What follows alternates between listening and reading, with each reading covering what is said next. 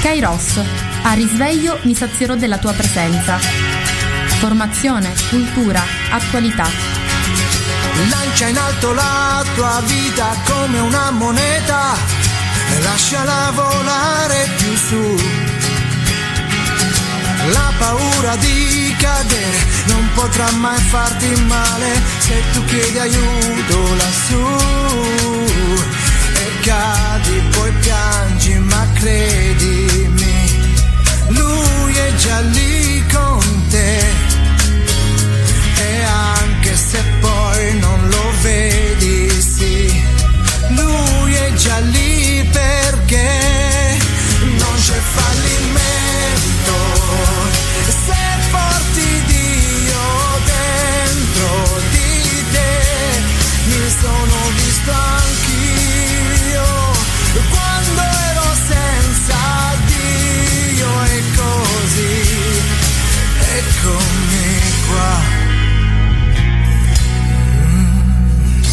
Buongiorno a tutti da Antonella dai microfoni di Radio Gemini. Oggi venerdì 9 ottobre. L'autunno sta scorrendo davanti a noi con i suoi giorni bellissimi, con giorni in cui c'è più freddo, giorni in cui c'è il sole, giorni in cui piove. Questo è l'autunno, tradizionalmente la stagione nella quale cadono le foglie, nella quale il nostro territorio si accende di colori meravigliosi, anche se ancora è appena iniziato, quindi dovremo aspettare novembre per vedere poi gli alberi rosso fiamma, le, le foglie gialle, però già si comincia a intravedere, intanto la terra che ha quel colore tipicamente autunnale, questa terra che ormai ha dato frutto, che viene arata, si prepara per essere seminata e poi anche gli alberi, le foglie che cadono e vanno ingiallendo piano piano e quel colore particolare che questo paese ha in questa stagione che è meraviglioso. Un'altra caratteristica che io ho sempre notato è il cielo d'autunno che non è mai due giorni di seguito uguale perché a volte si presenta nuvoloso, poi le nubi vengono spazzate via e spunta il sole, mentre d'estate o d'inverno, d'inverno c'è sempre un cielo uggioso quasi sempre, d'estate quasi sempre sereno però c'è foschia. L'autunno invece dà così come la primavera e questo si nota a San Giovanni più che altro a giugno e in questo periodo di ottobre. Un colore particolare, sfumato, che è bellissimo. Per esempio ieri sera mi sono affacciata e ho visto, era leggermente nuvoloso, la luna era velata, era particolare, quindi il cielo d'autunno vi invita a guardarlo perché è bellissimo. E a questo proposito, ieri parlando con la mia nipotina mi ha raccontato un episodio che mi ha colpito molto e che vi voglio riferire, però prima voglio, fare- voglio salutarvi. Saluto tutte le persone che mi ascoltano, le casalinghe intende a preparare il pranzo, eh, il mio direttore Francesco Lopresti che saluto e ringrazio perché mi permette di andare in onda, tutti coloro che ci ascoltano da fuori paese, a tutti voi auguro una buona giornata, un buon fine settimana e di trascorrere in maniera tranquilla questi giorni, nel- la tranquillità che possiamo vivere in questo tempo in cui siamo tutti un po' preoccupati, è certamente un tempo molto difficile, però chiediamo anche al Signore la grazia di viverlo bene. E questo sarebbe stato il tempo della festa da Bedamaggia da Provvidenza, la festa Madonna Peppe Paliddo, Madonna d'Uciucino, la Madonna della Fiera, così come viene chiamata. Voglio ricordarvi che la festa origina a Cammarata, che poi si sposta a San Giovanni, che la tradizione voleva una fiera mh, zootecnica, una fiera di animali quindi, a cui si accompagnava pure una fiera di tutte quelle cose che potevano, era la fiera d'inverno, poteva servire poi per andare a, per affrontare il lungo inverno. Poi la festa si sposta a San Giovanni e eh, il nostro carissimo, che voglio ricordare stamattina, Peppe, Peppe Paliddu, eh, mi piace ricordarlo così, portò avanti questa festa per tantissimi anni e ancora oggi c'è un bel comitato che la porta avanti. Il simulacro della Madonna si trova in Chiesa Madre entrando a sinistra nella navata eh, di San Giovanni Battista e quest'anno la festa si terrà solo in chiesa per le disposizioni legate alla pandemia. Però noi rivolgeremo ugualmente il nostro saluto, il nostro affetto filiale alla Madonna che ci protegge e sicuramente le celebrazioni religiose ci aiuteranno a vivere bene. Certo ci mancherà la fiera anche dal punto di vista coreografico perché la fiera su Tokuotsu era una fiera, una fiera molto importante che aveva cambiato caratteristiche perché prima era una fiera di oggetti agricoli, di piatti, di, car- di- di utensili, chiamiamola così. Poi è diventata la fiera dei cappotti, ultimamente era un pochettino varia, però era molto bella, molto coreografica. Preghiamo il Signore che ci liberi da questa pandemia e che già a partire dal prossimo anno possiamo vivere con serenità la fiera. E voglio mh, mm, cominciare questa mattinata raccontandovi questo bel episodio che mi è stato raccontato dalla mia nipotina che mi diceva ieri che nella sua classe, la mia nipotina ha 10 anni, frequenta la quinta elementare, la maestra ha aperto la finestra anche per obbedire alle disposizioni anti-covid e un bambino ha detto si vede Dio. Il bambino aveva visto la natura, aveva visto gli alberi, aveva visto il cielo azzurro e ha avuto questa illuminazione, chiamiamola così, che i soli semplici e i piccoli possono avere. Ha visto Dio attraverso la natura. Questo mi è sembrato una cosa molto bella e ve l'ho voluta riferire perché come sapete io amo parlare sempre di cose belle, voglio dare un tocco sempre positivo a questa nostra trasmissione mattutina, una sferzata di buon umore e di energia che non è ovviamente stupidità oppure non voler affrontare i problemi, me ne guarderei bene, però è un voler vedere con gli occhi un pochettino disincantati e con occhi un pochettino più positivi, se così si può dire, anche la nostra vita e i nostri tempi. E è il momento della ricetta. Oggi vi do una ricetta semplicissima.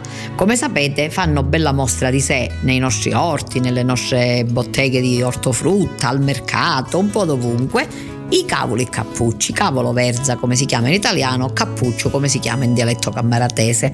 Sono ottimi e io vi consiglio di prepararli così come l'ho preparato io questa mattina per il pranzo di oggi. Prendete un cappuccio, se è grande ne tagliate un bel pezzo, dipende poi dalla famiglia, se la famiglia è piccola un pezzetto, se la famiglia è grande si può cucinare tutto, lo, affetta, lo lavate, lo aff- togliete le foglie esterne ovviamente, lo affettate in maniera molto sottile con un bel coltello, lo mettete in una pentola e aggiungete sale, pepe, peperoncino se vi piace, olio, qualche pomodoro pelato.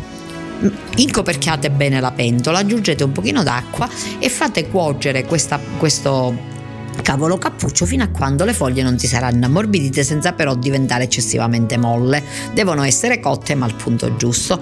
Con questo gustoso intingolo potete condire la pasta, preferibilmente una pasta corta che si presta buoniss- benissimo, che poi eh, completerete con una bella spolverata di ricotta salata, oppure potete usarlo come contorno per della carne, per delle uova. Si potrebbe usare anche la sera per cena, però potrebbe risultare un pochettino indigesto, quindi vi consiglio di usarlo a pranzo.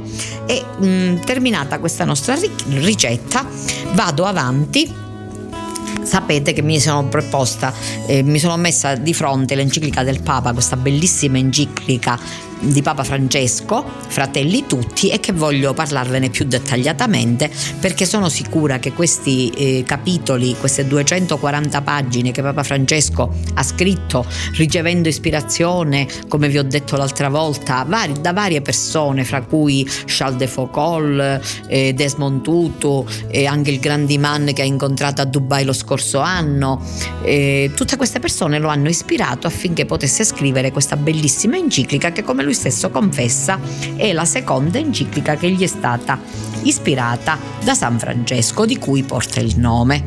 Ed è bellissimo questo, ci fa capire che veramente il nome rappresenta anche la persona che lo porta. Papa Francesco dice che stiamo vivendo un tempo particolare e che questo tempo particolare lo dobbiamo affrontare in una maniera nuova, facendoci aiutare dal Signore, volgendo gli occhi, gli occhi e lo sguardo al Signore. L'enciclica inizia così: Fratelli tutti, scriveva San Francesco d'Assisi, per rivolgersi a tutti i fratelli e le sorelle e proporre loro una forma di vita dal sapore di Vangelo. Tra i suoi consigli voglio evidenziarne uno, nel quale invita un amore che va al di là delle barriere della geografia e dello spazio. Qui egli dichiara beato colui che ama l'altro, quando fosse lontano da lui, quando fosse accanto a lui. Con queste poche e semplici parole ha spiegato l'essenziale di una fraternità aperta, che permette di riconoscere, apprezzare e amare ogni persona, al di là della vicinanza fisica, al di là del luogo del mondo dove è nata o dove abita. Ma io mi permetto di aggiungere al di là della, vicina- della lontananza o vicinanza anche non solo fisica, anche se è diverso da noi, anche se non la pensa come noi, quindi amare l'altro quando fosse lontano da lui e quando fosse accanto a lui. Questo significa che l'amore cristiano va a tutti ai lontani geograficamente e anche nelle affinità, nella, nella sostanza, purché uomini, ecco, e anche ai vicini, ancora di più ai vicini. Non è detto che i vicini siano vicini geograficamente e vicini negli affetti, così come non è detto che i lontani geograficamente siano lontani degli affetti. Questi sono concetti che sono un pochettino opinabili. Questo santo dell'amore fraterno, della semplicità e della gioia mi ha ispirato a scrivere l'enciclica Laudato Si, nuovamente mi motiva a dedicare questa nuova enciclica alla fraternità e all'amicizia sociale. Infatti San Francesco, che si sentiva fratello del sole, del mare e del vento, sapeva di essere ancora più unito a quelli che erano della sua stessa carne. Dappertutto seminò pace e camminò accanto ai poveri, agli abbandonati, ai malati, agli scartati, in definitiva agli ultimi. C'è un episodio della sua vita che ci mostra il suo cuore senza confini, capace di andare al di là delle chiusure dovute all'origine, alla nazionalità, al colore e alla religione. È la sua visita al sultano Malik al-Khalim in Egitto visita che comportò per lui un grande sforzo a motivo della sua povertà, delle poche risorse che possedeva, della lontananza e della differenza di lingua, cultura e religione. Stiamo parlando di una visita che fece San Francesco nel 1200, andò dall'Italia in Egitto, immaginatevi cosa dovette essere questo viaggio. Tale viaggio in quel momento storico segnato dalle crociate dimostrava ancora di più la grandezza del lavoro che voleva vivere, desideroso di abbracciare tutti. La fedeltà al suo Signore era proporzionale al suo amore per i fratelli e le sorelle. Senza ignorare le difficoltà e i pericoli, San Francesco andrò a incontrare il sultano col medesimo atteggiamento che esigeva dai suoi discepoli, che, senza negare la propria identità, trovandosi tra i saraceni e gli infedeli, non facciano liti o dispute, ma siano soggetti ad ogni creatura umana per amore di Dio. In quel contesto era una richiesta straordinaria. Ci colpisce come 800 anni fa Francesco raccomandasse di evitare ogni forma di aggressione o contesa e anche di vivere un'umile e fraterna sottomissione pure nei confronti di coloro che non condividevano la loro fede. E ci fermiamo un attimo per una breve pausa. Ho sbagliato tante volte nella vita chissà quante volte ancora sbaglierò in questa piccola parentesi infinita. Quante volte ho chiesto scusa e quante no. È una corsa che decide la sua meta. Quanti ricordi che si lasciano per strada.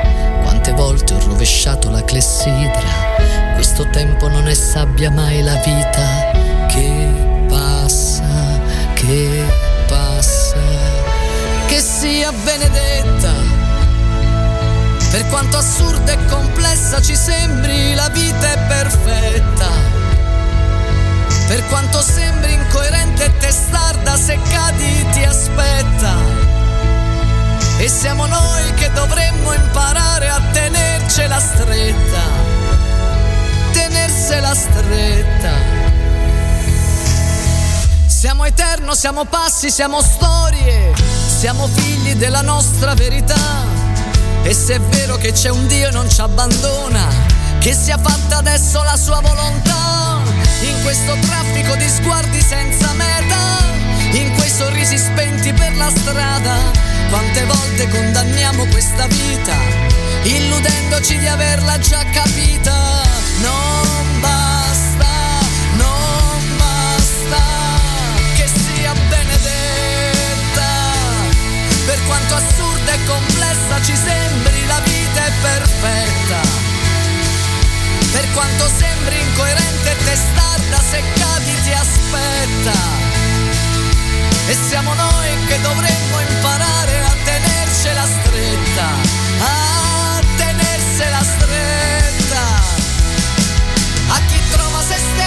nel proprio coraggio, a chi nasce ogni giorno e comincia il suo viaggio, a chi lotta da sempre e sopporta il dolore, qui nessuno è diverso nessuno è migliore. A chi ha perso tutto e riparte da zero, perché niente finisce quando vivi davvero. A chi resta da solo, abbracciato al silenzio, a chi dona l'amore che ha dentro, che sia benedetta.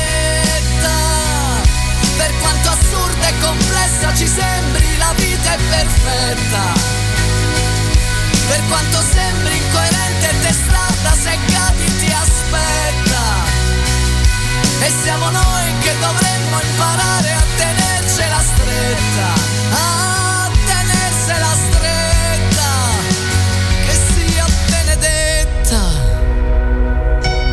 proseguendo la nostra conversazione continuando a leggere diciamo il prologo eh, all'enciclica del Papa.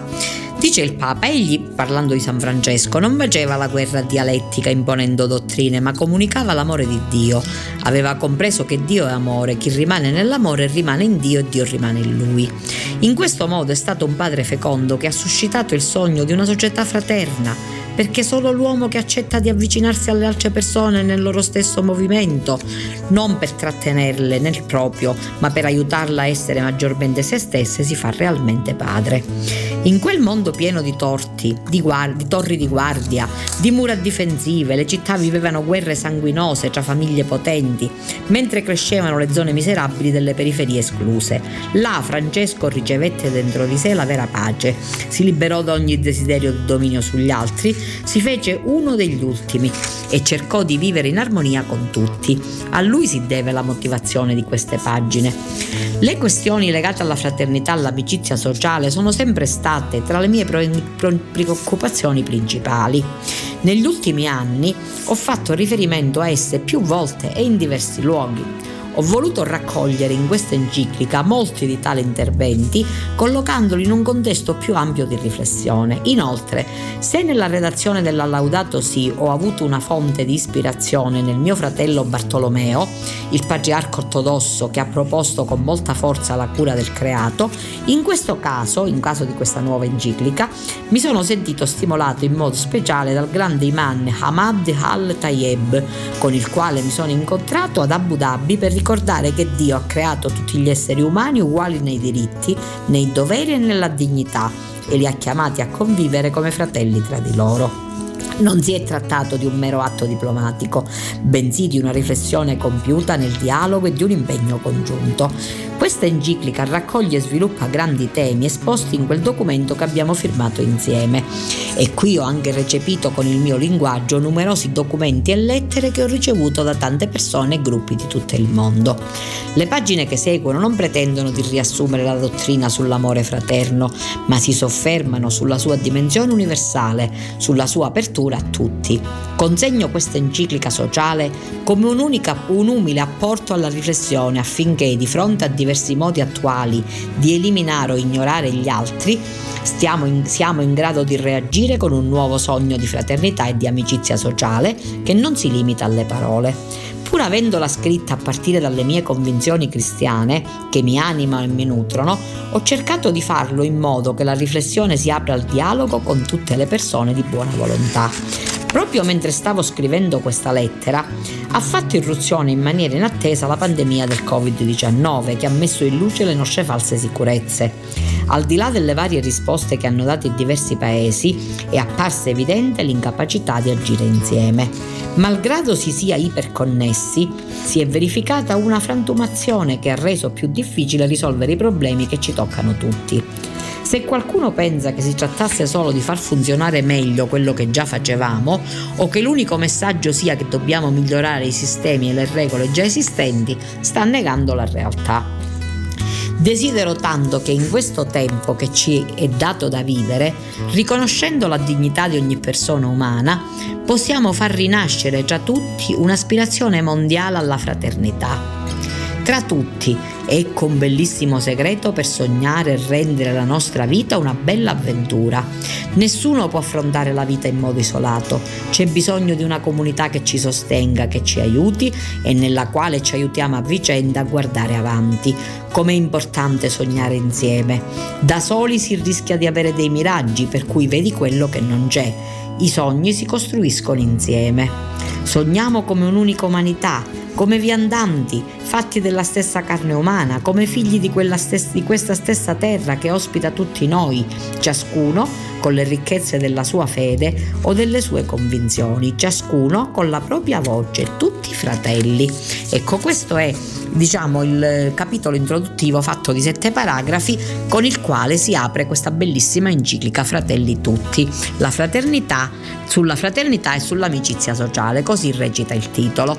E mi sembra molto importante che noi lo attenzioniamo, che facciamo proprio mente locale, ci soffermiamo a lungo, perché se durante la pandemia vi ho invitato, durante il lockdown, quando eravamo chiusi in casa, ma anche dopo, a riflettere, a rivedere un po' la nostra vita, a vedere come ci muoviamo nel mondo, cosa ci anima, cosa portiamo avanti, quali sono i nostri desideri, le nostre istanze, io penso che questa bellissima enciclica che già era sicuramente nella mente del Papa, ma che è stata maturata e rivista, anche rielaborata attraverso questo tempo difficile della pandemia, può essere un aiuto per tutti. Il Papa lo dice espressamente, io ho scritto da cristiano perché sono cristiano, però la mia idea, i miei pensieri possono essere condivisi da tutti perché sono pensieri che hanno un valore universale. Due cose mi hanno colpito. Intanto il racconto dettagliato di questo viaggio di San Francesco così difficile, così tremendo, attraversando il mare, partendo a piedi, senza mezzi, senza tutto quello che c'è oggi, per noi è inammissibile pensare a questo pellegrinaggio perché non, non, abbiamo idea. Già i pellegrinaggi comportano sempre un'uscita da se stessi, un andare verso l'ignoto, ma questo pellegrinaggio di San Francesco in, una, in un mondo segnato da guerre, da lotte, da tradimenti, deve essere stato terribile, però l'ha fatto.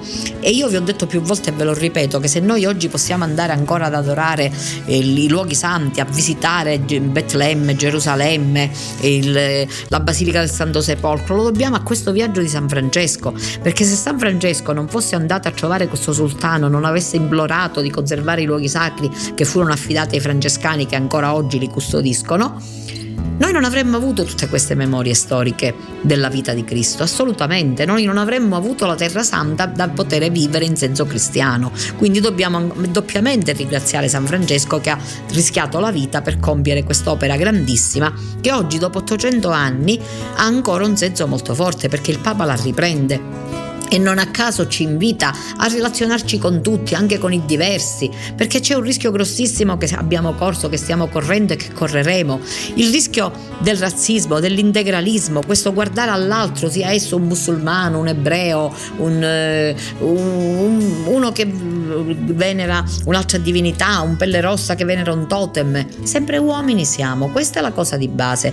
Però il razzismo, l'integralismo, l'astio che esiste nell'uomo in quanto tale, perché i fratelli sono figli dello stesso padre e della stessa madre e litigano fra di loro, litigano da bambini e litigano anche da adulti, è inutile che ci eh, illudiamo. Allora questa fraternità, questa fratellanza la dobbiamo riscoprire sia nei rapporti con i vicini sia nei rapporti con i lontani, per quello che dipende da noi. Se poi gli altri non ci accettano o non accettano no- i nostri sforzi verso di loro, sarà il Signore a vedersela Lui, insomma, se vuole ci farà riappacificare, se non vuole vedrà Lui. Però da parte nostra non deve mancare mai questo anelito alla pace e alla fratellanza. E mi ha colpito molto questo, così come mi ha colpito quando diceva il Papa, parlando attraverso la bocca di San Francesco, quando andate nei in questi luoghi non cercate di convincere o di indottrinare, rispettate tutti, fatevi umili, fatevi piccoli, ecco, in, in siciliano si dice mi ficini canica, questo sì perché l'umiltà è sempre il motore del mondo ed è una caratteristica essenziale del cristianesimo, così come il fatto di dichiarare apertamente, lo fa il Papa, quindi lo possiamo fare tutti noi, io parlo con le mie convinzioni e con le mie idee, però sono rispettoso delle idee degli altri e manifesto dei concetti che possono essere capiti e accettati da tutti. Ecco, questo questo mi è sembrato anche qualcosa di molto importante, qualcosa che ci aiuta ad uscire un pochettino dall'integralismo, da questo, eh, perché San Francesco vive e opera nei tempi delle crociate, in cui tutti i sovrani d'Europa, più che altro per ragioni economiche, diciamocelo pure, sì, volevano difendere i luoghi santi, volevano eh, conservare integra la fede cristiana, questo ci sta e sicuramente le buone intenzioni ci saranno state, ma gli scopi politici, il volere fare le guerre a tutti i costi perché dietro la guerra si muoveva tutto un business, anche a quei tempi, businesi dicevano i nostri antichi, parlando, usando una parola, i primi immigrati americani, quando emigrati, quando venivano, quando scrivevano, dicevano businesi, che erano i soldi. E qua in Sicilia, in Sicilia si usava dire businesi, diciamo businesi, il business, quindi l'utile, la moneta i soldi Monda Stato e Monnoè, quindi anche allora i vari re che armarono questi grandi eserciti e si attraversarono il mare per andare a difendere i luoghi santi lo fecero sicuramente animati da buona fede e da, da buoni propositi, ma nello stesso tempo c'erano anche gli interessi personali, gli arricchimenti personali, molti sfaccendati a molta gente che magari diceva gli univa lui a picca o aveva altri problemi, molti figli cadetti di famiglie nobili che dovevano cercarsi uno spazio nel mondo, molti che avevano ambizioni missioni guerresche e militaresche, fecero questa scelta e partirono. Francesco ce l'ha passato pure, San Francesco attraverso questo, perché San Francesco era militare e stava andando a fare una guerra contro una città vicina, contro Perugia. Assisi e Perugia, due città accanto, erano in guerra perché allora la realtà era questa, figuratevi che bellezza lo, lo, armarono, lo vestirono, però subito fu preso prigioniero e durante la prigionia il Signore arrivò alla sua vita. E guardate quanto ci abbiamo guadagnato, perché se lui fosse diventato un grande condottiero, avesse magari vinto, che facevano? Gli davano un feudo, gli davano qualche cosa, diventava ricco, nessuno avrebbe mai sentito parlare di lui. Invece fu messo in una condizione di grande umiliazione perché era prigioniero e proprio in quell'emanazione, facendo quella kenosi come Gesù Cristo, come la passione di Gesù Cristo, uscì Francesco. Francesco, questo grande santo che è il nostro patrone d'Italia, che ha fondato la famiglia francescana e che sicuramente è uno dei più grandi santi della storia. Lascia che sia fiorito, Signore, il suo sentiero, quando a te la sua anima e al mondo la sua pelle dovrà riconsegnare quando verrà il tuo cielo laddove in pieno giorno risplendono le stelle. Quando attraverserà l'ultimo vecchio ponte ai suicidi dirà, baciandoli alla fronte, venite in paradiso là dove vado anch'io, perché non c'è l'inferno nel mondo del buon Dio. Fate che giunga voi con le sue ossa stanche, seguito da migliaia di quelle facce bianche. Fate che a voi ritorni fra i morti per oltraggio che al cielo e dalla terra mostrarono il coraggio. Signori ben pensanti, spero non vi dispiaccia se in cielo in mezzo ai santi Dio fra le sue braccia soffocherà il singhiozzo di quelle labbra smorte che all'odio e all'ignoranza preferirono la morte. Dio di misericordia, il tuo bel paradiso l'hai fatto soprattutto per chi non ha sorriso, per quelli che han vissuto con la coscienza pura L'inferno esiste solo per chi ne ha paura. Meglio di lui nessuno mai ti potrà indicare gli errori di noi tutti che puoi e vuoi salvare. Ascolta la sua voce che ormai canta nel vento Dio di misericordia, vedrai, sarai contento. Dio di misericordia, vedrai, sarai contento.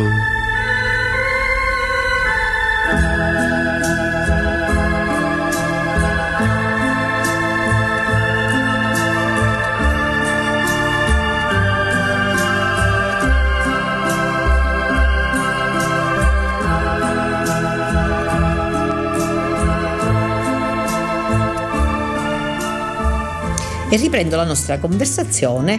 Non desidero leggervi tutta la lettera eh, enciclica del Papa, mh, mm, ma semplicemente alcune parti stralciate che penso possano essere più facilmente proponibili perché non voglio annoiarvi e perché mi piace pure che ci facciano riflettere su alcuni elementi. Ecco, di questa introduzione mi ha colpito il racconto così preciso di questo viaggio che San Francesco fece per andare a incontrare questo sultano in Egitto nel 1200, in un tempo in cui c'erano guerre fra città e città, pestilenze, ehm, problemi di ogni tipo, malattie, scorbuto, tutta una serie di cose, più era difficilissimo raggiungere i luoghi santi dove già c'erano gli arabi. E quindi la cosa era molto molto complicata, però Francesco non si scoraggiò e compì quest'opera meravigliosa che ha avuto il grande merito di farci beneficiare a tutt'oggi, a distanza quindi di 1200 anni, dei luoghi santi, perché vi ho detto e ve lo ripeto che se noi oggi possiamo andare a Gerusalemme quando non c'è il Covid ovviamente, e andare a Betlemme, ammirare il mare di Galilea, è perché San Francesco ottenne da questo sultano che viveva in Egitto il permesso di poter custodire i luoghi santi che furono affidati allora a lui e che tutt'oggi vengono custoditi dai francescani di Terra Santa. Quindi Francesco compì un'opera meravigliosa di cui ancora oggi possiamo beneficiare e il Papa ribadisce che andò nell'umiltà, anzi insegnava a coloro che andavano con lui o che fossero andati in un altro momento ad essere umili, a non fare proselitismo, a parlare con umiltà, a farsi piccolo Farisi Nico Nico, così come si dice in dialetto. L'umiltà è una delle caratteristiche più grandi di San Francesco e ce l'ha insegnata in tutte le lingue e in tutte le salse, anche se l'umiltà è uno dei concetti più difficili che possano essere recepiti dall'essere umano perché purtroppo la la, mm, quel pizzico di superbia che esiste in ciascuno di noi eh, riesce sempre ad avere il sopravvento, però laddove riusciamo a fare un cammino di umiltà, una kenosi, questo ci aiuta molto. Francesco non è che era partito santo e frate, Francesco era partito soldato militare, allora Todi, cioè Assisi e Perugia erano in lotta fra di loro, c'erano queste lotte intercittadine e Francesco armato di tutto punto con un'armatura meravigliosa era partito per andare a combattere i perugini fu preso prigioniero, stiede in carcere, fece una kenosi, un cammino di discesa a modello di Gesù Cristo che ci invita sempre a fare un cammino di discesa e lì capì che la sua vocazione era un'altra. Imparò l'amore da questa sofferenza e cominciò a predicare l'amore per le creature, l'amore per il mondo. Quindi questo spirito francescano, il francescanesimo che adesso è stato trasmesso alle famiglie francescane, che viene predicato continuamente, che è essenziale nel Vangelo e che è una caratteristica di Francesco, Francesco lo adoperò anche in questa sua missione, in questo suo voler andare verso questi popoli così diversi, in lotta lotta con loro, però andarci umilmente e ottenne molto più risultato di tutte le grandi armate dei re europei e dei signori europei che per motivi religiosi è vero, per conservare alla cristianità i luoghi santi ed è vero, eh, quindi gli intenti potevano essere buoni, ma anche spinti da interessi economici, da quello che gli americani chiamano business e che i nostri nonni quando venivano i parenti americani chiamavano business. Quindi questo desiderio di lucro, questo desiderio di ricchezza che fa parte dell'essere umano e che è una delle insidie più grandi per l'uomo perché a causa del business, del denaro e di tutte tantissime cose vengono fatte, viste e dette in una maniera diversa. Quindi mi piace molto che il Papa si soffermi a lungo su questo e anche che poi il Papa dice a un certo punto io ho scritto questo, tutto questo, l'avevo pensato prima, l'ho rielaborato alla luce anche, ho avuto l'ispirazione anche dal mio fratello, Sultan, mio fratello Iman, che ho, il grande Iman che ho incontrato a Dubai, così come Bartolomeo, mio fratello ortodosso, mi aveva ispirato alla Laudato Si, mi aveva aiutato a entrare nell'ispirazione della Laudato Si.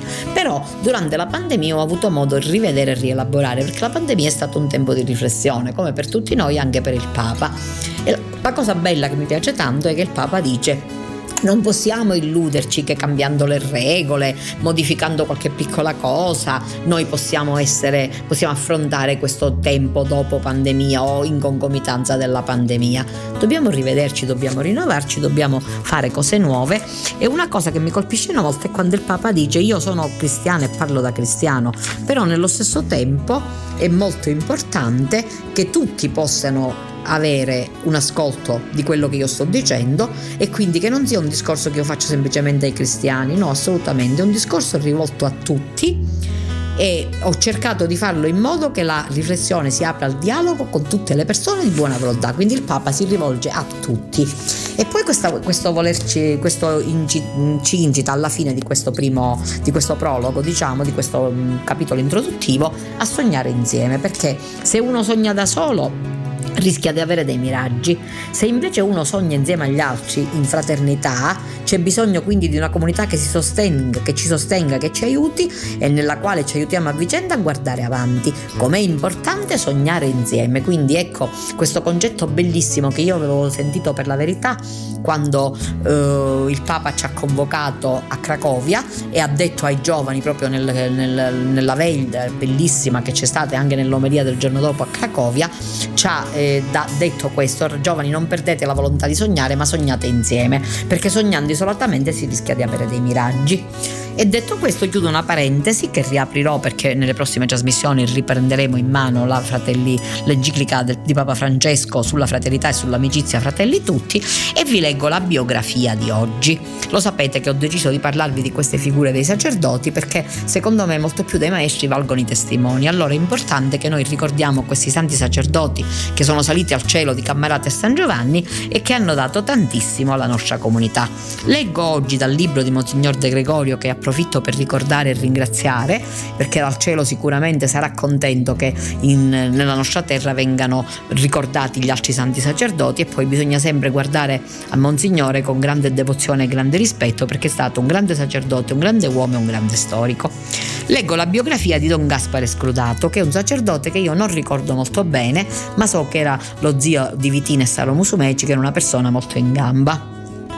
Il 6 maggio 58, comunicando che il giorno 31 dello stesso mese sarebbe stato ordinato sacerdote, così scriveva a Monsignor Angelo Scrutato. Il Signore, nella sua grande bontà, ha voluto scegliermi tra molti per essere suo ministro. Cosciente della grande responsabilità che mi attende e compreso dell'eccessa dignità di cui sarò rivestito, mi sento indegno e impreparato ad ascendere al Monte Santo di Dio. Chiedo pertanto a lei un ricordo particolare nella Santa Messa e nelle sue preghiere. Sarei molto felice se in questo mese consacrato alla Vergine Santa, alle altre intenzioni aggiungesse nel rosario una per la mia santificazione. Così sotto lo sguardo del divin sacerdote Gesù e sotto la protezione della Vergine Immacolata, Regina degli Apostoli, possa io presentarmi all'altare del Signore meno indegnamente. Nato in San Giovanni Gemini il 14 gennaio 1932, frequentò le elementari in paese e poi entrò nel seminario di Agrigento. Fu ordinato sacerdote il 31 maggio 1958 da Monsignor Francesco Fasola, che allora era vescovo ausiliare di Monsignor Giovan Battista Peruzzo. Fu subito nominato viceparraco della matrice di Naro dal 58 al 60 e poi vicario cooperatore del parroco Monsignor Angelo Ginex nella Basilica dell'Immacolata di Agrigento dal 60 al 67, dove si dedicò in modo particolare alle associazioni cattoliche giovanili. Intanto si iscrisse all'Università di Catania e si laureò in pedagogia nel 73. Nel luglio 66 fu nominato parroco di San Francesco di Caltabellotta, dove rimase sino al 77. Conseguì anche un diploma a livello universitario di specializzazione sull'azione cattolica. Insegnò nelle scuole pubbliche religione e lettere e poi pedagogia nel Politi di Agrigento. Nel novembre 77 Monsignor Cagialia lo incoricò della direzione della Radio Concordia, la radio diocesana, fondata in quell'anno. Dal settembre era stato nominato titolare della parrocchia Maria Madre della Chiesa in campo Pitarresi di Agrigento. Nel 1983 fu nominato canonico al capitolo della cattedrale. Gli ultimi anni furono impreziositi da una lunga e penosa malattia, sopportata con ammirevole spirito cristiano e sacerdotale, che il 2 maggio 1984 lo condusse alla vita eterna. Particolarmente notevole e fecondo fu il suo apostolato a Radio Concordia di Agrigento, di Agrigento, che egli diresse con grande impegno e riuscì a portarla ad un alto livello di prestazioni e di ascolto. I suoi collaboratori scrissero: Don Gaspare Scrudato è stato per tutti noi il grande maestro, il padre il fratello maggiore, in grado di comprendere tutti i problemi di, con- di chi considerava amici e non semplici collaboratori. Egli riusciva in ogni momento ad evitare incomprensioni e a far vivere tutti quanti in concordia e in allegria. Da semplice prete era riuscito a diventare, vivendo quotidianamente alla radio, un tecnico, ma riusciva anche ad essere imbianchino, muratore, idraulico, elettricista, falegname, insomma un tuttofare, capace di rendere funzionante ogni cosa e accoglienti gli studi. Grandi doti di cuore e di intelligenza consentirono a Don Gaspare di operare in modo incisivo e profondo. Ancora giovane avrebbe potuto continuare a fare tanto bene, ma quello che ha compiuto in così brevi anni di sacerdozio è stato così qualificato e profondo che siamo certi ha lasciato un'orma indelebile nel cuore di quanti lo conobbero e lo stimarono. Ecco, io penso che nessuno di noi deve vantarsi delle proprie opere da vivo, ma che quando il Signore ci chiama saranno gli altri a dire ha fatto queste grandi cose. E con questo voglio ricordare questa bellissima figura e voglio chiedere anche a Don Gaspare di intercedere per noi, di, di aiutarci e di proteggere anche la nostra radio che è nata sicuramente, ne sono certa di questo e lo so per certo, nel solco di questa bella tradizione che c'è in diocesi e che tanto ha fatto e che tanto fa nel nostro territorio. Lunga e diritta correva la strada, l'auto veloce correva, la dolce estate era già cominciata, vicino a lui sorrideva, vicino a lui sorrideva.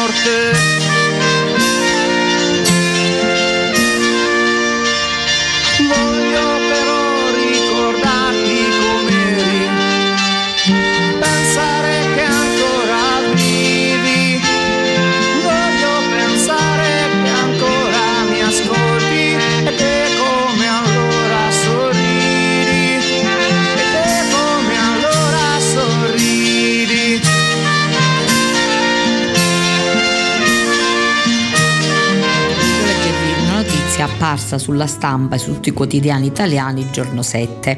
Medaglia d'oro a Guilli e Don Roberto, esempi di altruismo e di coraggio.